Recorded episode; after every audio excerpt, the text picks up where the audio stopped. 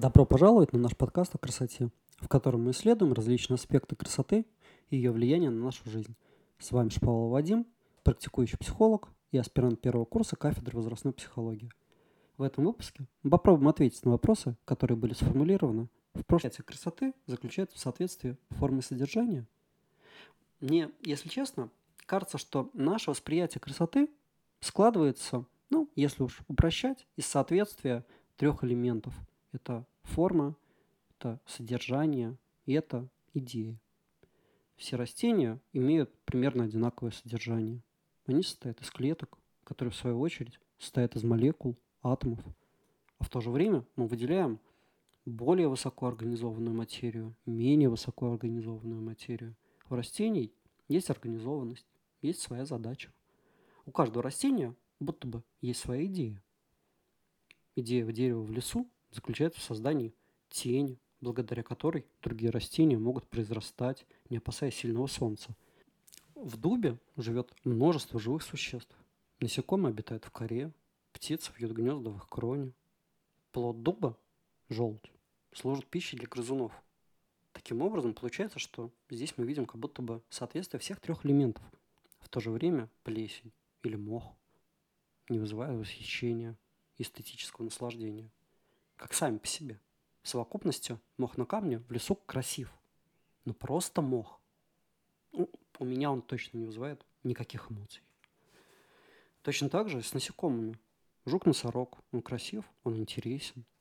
Он обладает разной окраской, необычной формой головы, и он привлекает мое внимание. Он олицетворяет завершенность природного метаморфоза в своем первоначальном виде, когда он рождается в этот мир. Вот представьте, представьте вот эту вот личинку. Неприятен, он непригляден.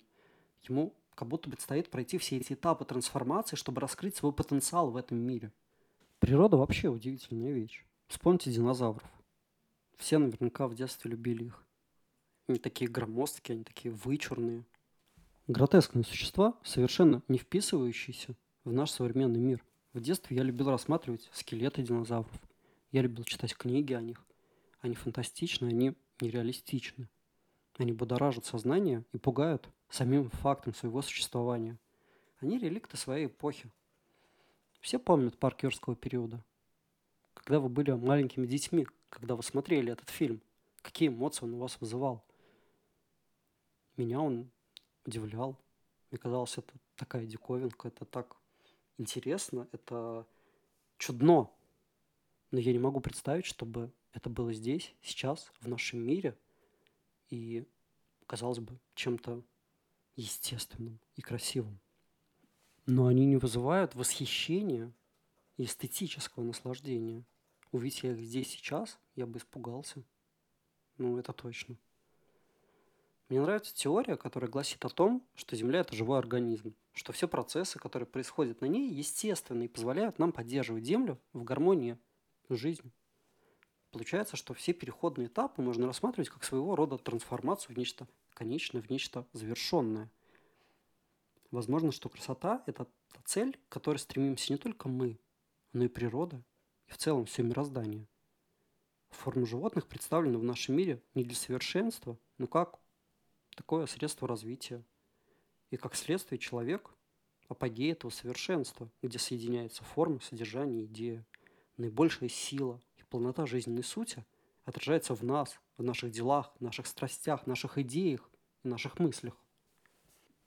Если теория Большого Взрыва верна, то давайте сравним Вселенную, расширяющуюся, гигантскую, необъятную и в то же время упорядоченную. Ведь все существует по определенным правилам в ней. И это красиво. Посмотрите на звезды, посмотрите на небо. Особенно чистое, незамутненное, вне городской черты.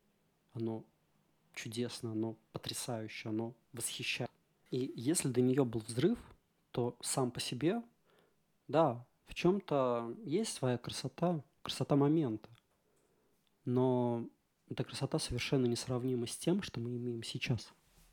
Как практикующий психолог, я большое внимание в работе уделяю мыслям людей, образом, которые у них в голове складываются – и словам, которые они произносят. Даже под самыми красивыми предложениями под самыми завуалированными метафорами я пытаюсь углядеть суть и тот первообраз, который складывается у клиента в голове и который подталкивает его к тем или иным действиям. Мысли в нашей голове спонтанны, хаотичны и беспорядочны. Они порой могут нас пугать. Я хочу привести пример из практики с клиентом, чья потребность заключалась в поддержке и внимании.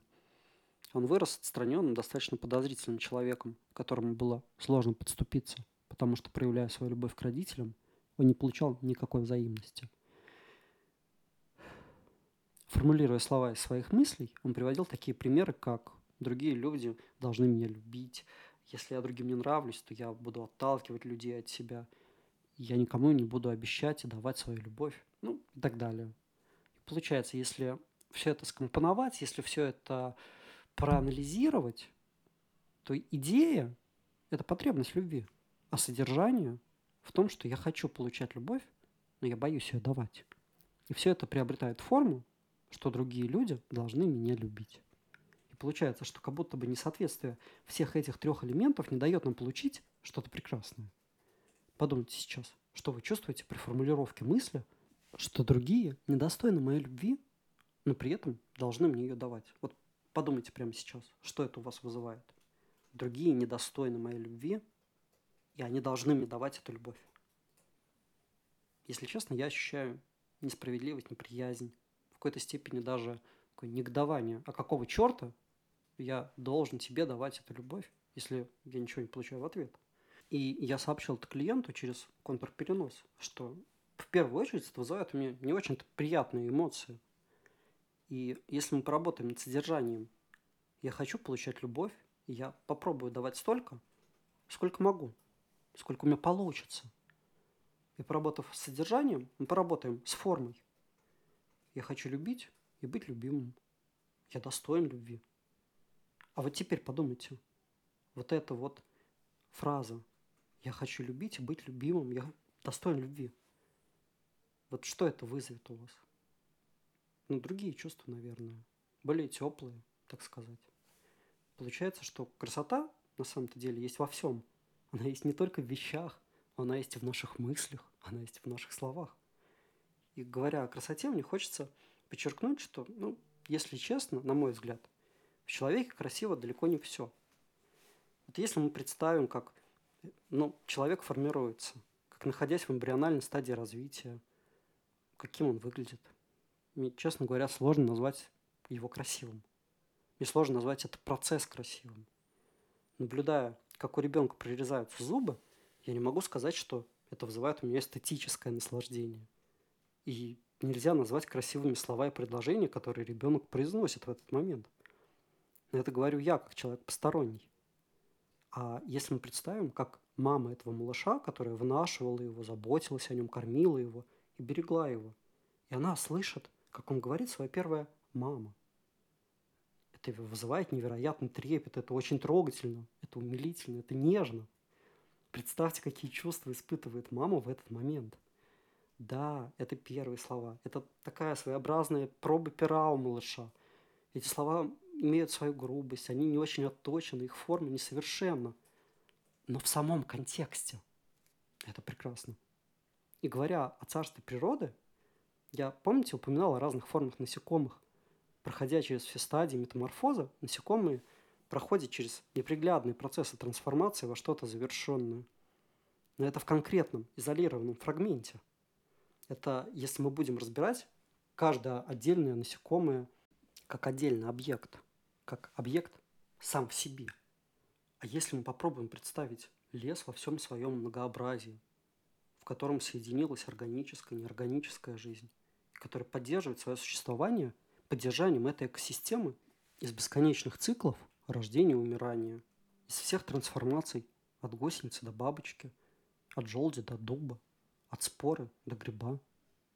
Вся эта совокупность, все эти жизненные процессы, они кажутся невероятно прекрасными и невероятно волшебными. И точно так же с человеком.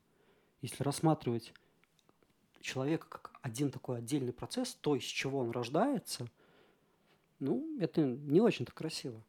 Но если представить сам жизненный цикл, если представить, как в своем многообразии живет человечество, в каждом отдельном фрагменте это прекрасно, это красиво. Каждый отдельный момент времени, он по-своему волшебен, потому что на всей этой протяженности, как представить, что из набора клеток получается целая живая жизнь со своими интересами, со своими страхами, со своими мыслями.